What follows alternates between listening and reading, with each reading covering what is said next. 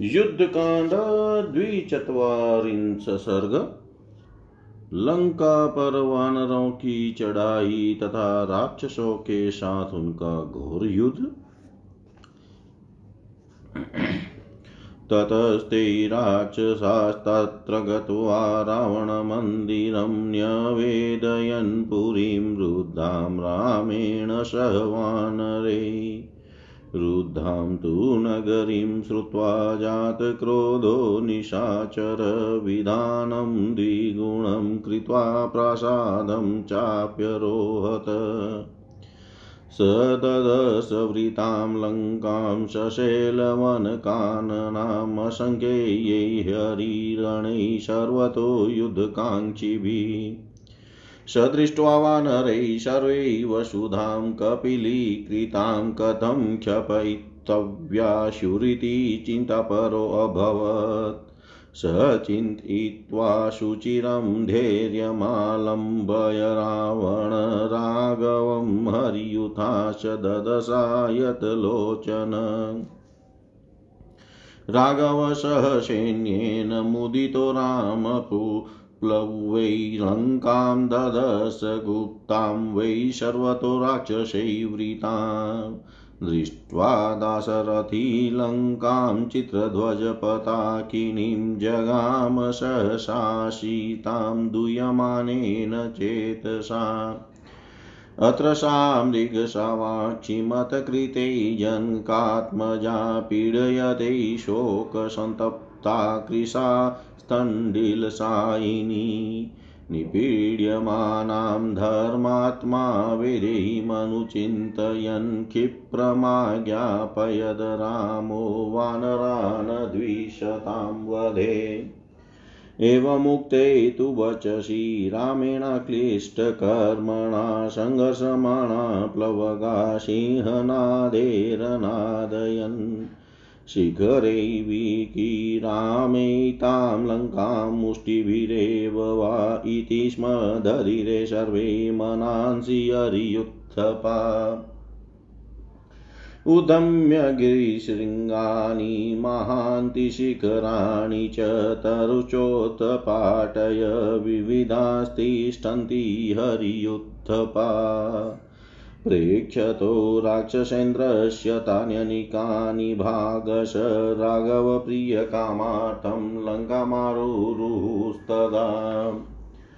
ते ताम्रवक्त्रा हेमाभारामा ते त्यक्तजीविता लङ्कामेवाभ्यवतन्त सालभूधरयोधिन।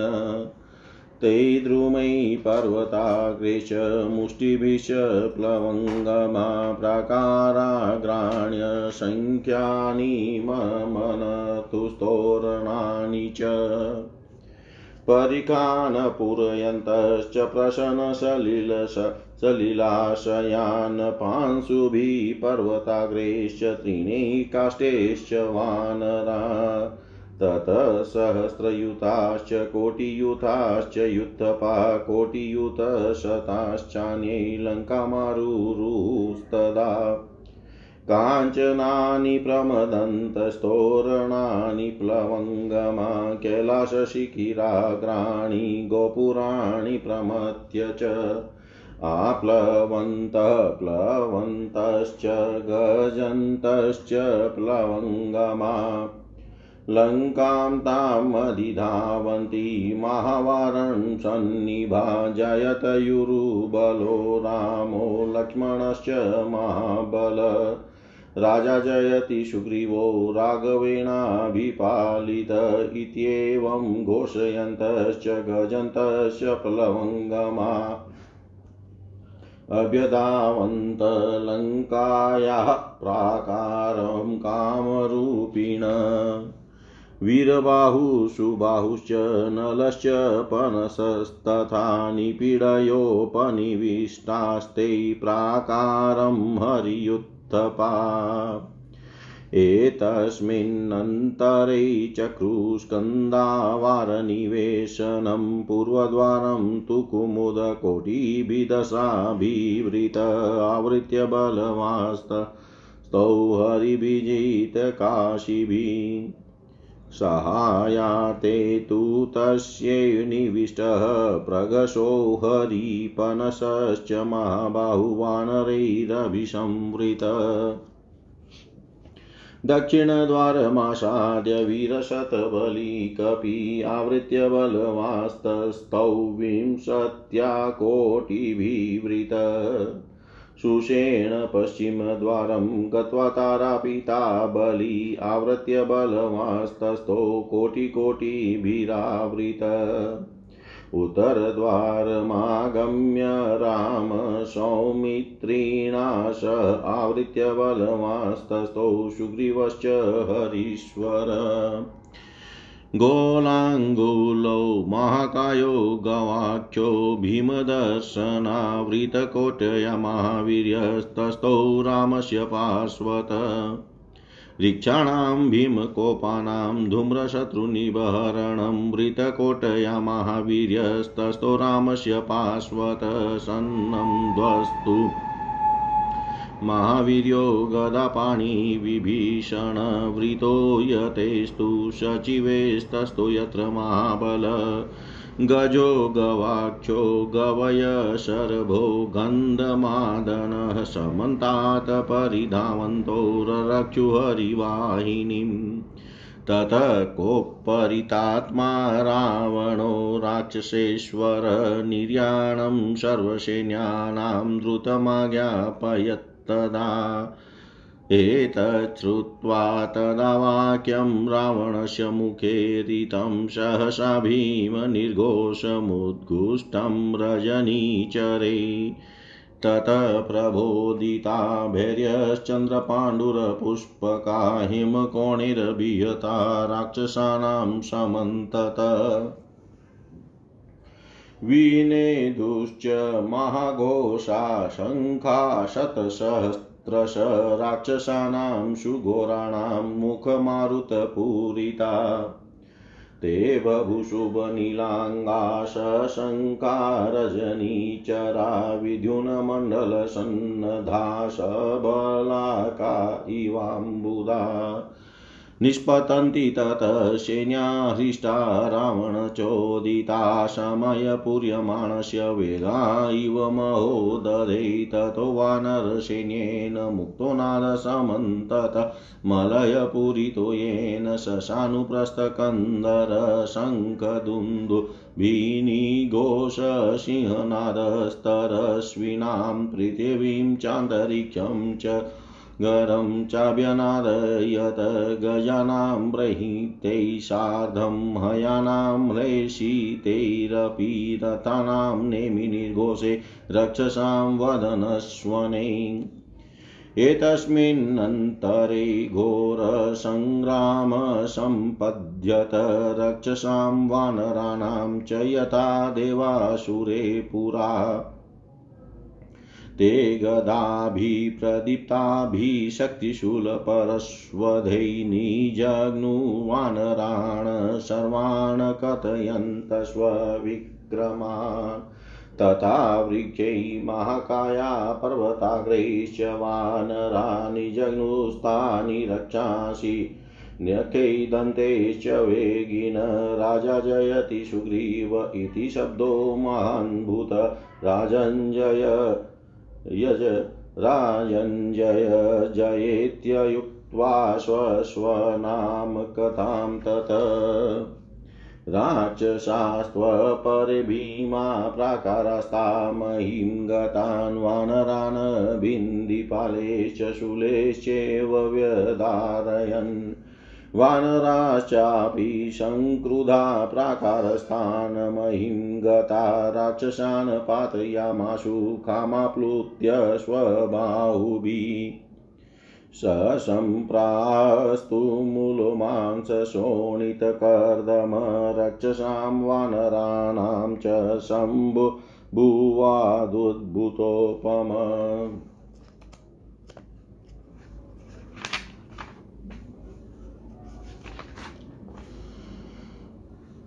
तदनंतर उन राक्षसों ने रावण के महल में जाकर ये निवेदन किया कि वानरों के साथ श्री राम ने लंकापुरी को चारों ओर से घेर लिया है।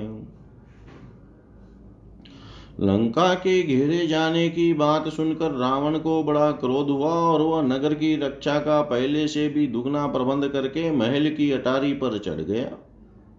वहीं से उसने देखा कि पर्वतवन और काननों सहित सारी लंका सब ओर से असंख्य युद्धाभिलाषी वानरों द्वारा घिरी हुई है। इस प्रकार समस्त वानरों से आच्छादित वसुधा को कपिलवर्ण की हुई देख वह इस चिंता में पड़ गया कि इन सब का विनाश कैसे होगा। बहुत देर तक चिंता करने के पश्चात धैर्य धारण करके विशाल नेत्रों वाले रावण ने श्री राम और वानर सेनाओं की ओर पुनः देखा। इधर श्री रामचंद्र जी अपनी सेना के साथ प्रसन्नता पूर्वक आगे बढ़े। उन्होंने देखा लंका सब ओर से राक्षसों द्वारा आवृत और सुरक्षित है। विचित्र ध्वजा पताकाओं से अलंकृत लंकापुरी को देखकर दशरथ नंदन श्री राम व्यथित चित्त से मन ही मन सीता का स्मरण करने लगे। हाय मृग शावक नयनी जनक नंदनी सीता, यही मेरे लिए शोक संतप्त हो पीड़ा सहन करती है और पृथ्वी की वेदी पर सोती है। सुनता हूँ बहुत दुर्बल हो गई है। इस प्रकार राक्षसियों द्वारा पीड़ित विदेह नंदिनी का बारंबार चिंतन करते हुए धर्मात्मा श्री राम ने तत्काल वानरों को शत्रुभूत राक्षसों का वध करने के लिए आज्ञा दी।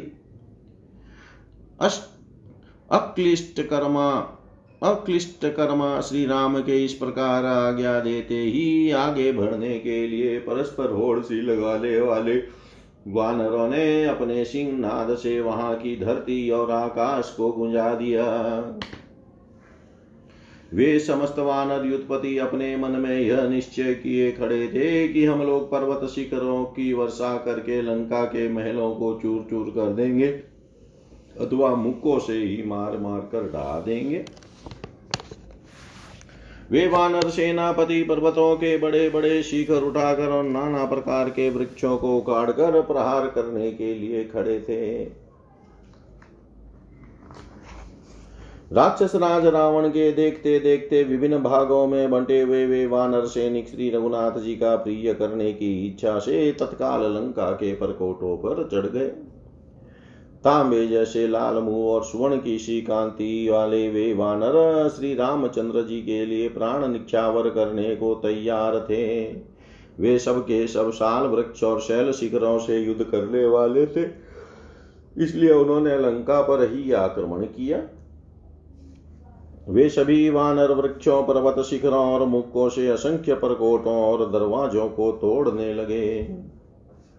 उन वानरों ने स्वच्छ जल से भरी हुई खाइयों को धूल पर्वत शिखर घास फूस और कांटों से पाट दिया। फिर तो सहस्त्र युद्धप कोटि युद्ध और सौ कोटि युद्धों को साथ लिए अनेक युद्धपति उस समय लंका के किले पर चढ़ गए। बड़े बड़े गजराजों के समान विशाल काय वानर सोने के बने हुए दरवाजों को धूल में मिलाते, कैलाश शिखर के समान ऊंचे ऊंचे गोपुरों को भी ढाते, उछलते कूदते एवं गरजते हुए लंका पर धावा बोलने लगे। अत्यंत बलशाली श्री रामचंद्र जी की जय हो, महाबली लक्ष्मण की जय हो और श्री रघुनाथ जी के द्वारा सुरक्षित राजा सुग्रीव की भी जय हो, ऐसी घोषणा करते हुए और गरजते हुए इच्छा अनुसार रूप धारण करने वाले वानर लंका के परकोटे पर टूट पड़े। इसी समय वीरबाहु सुबाहु नल और पनस ये वानर युद्धपति लंका के परकोटे पर चढ़कर बैठ गए और उसी बीच में उन्होंने वहां अपनी सेना का पड़ाव डाला। बलवान कुमुद विजय श्री से सुशोभित होने वाले दस करोड़ वानरों के साथ ईशान कोण में रहकर लंका के पूर्व द्वार को घेर कर खड़ा हो गया। उसी की सहायता के लिए अन्य वानरों के साथ महाबाहु पनस और प्रघर्ष भी आकर डट गए।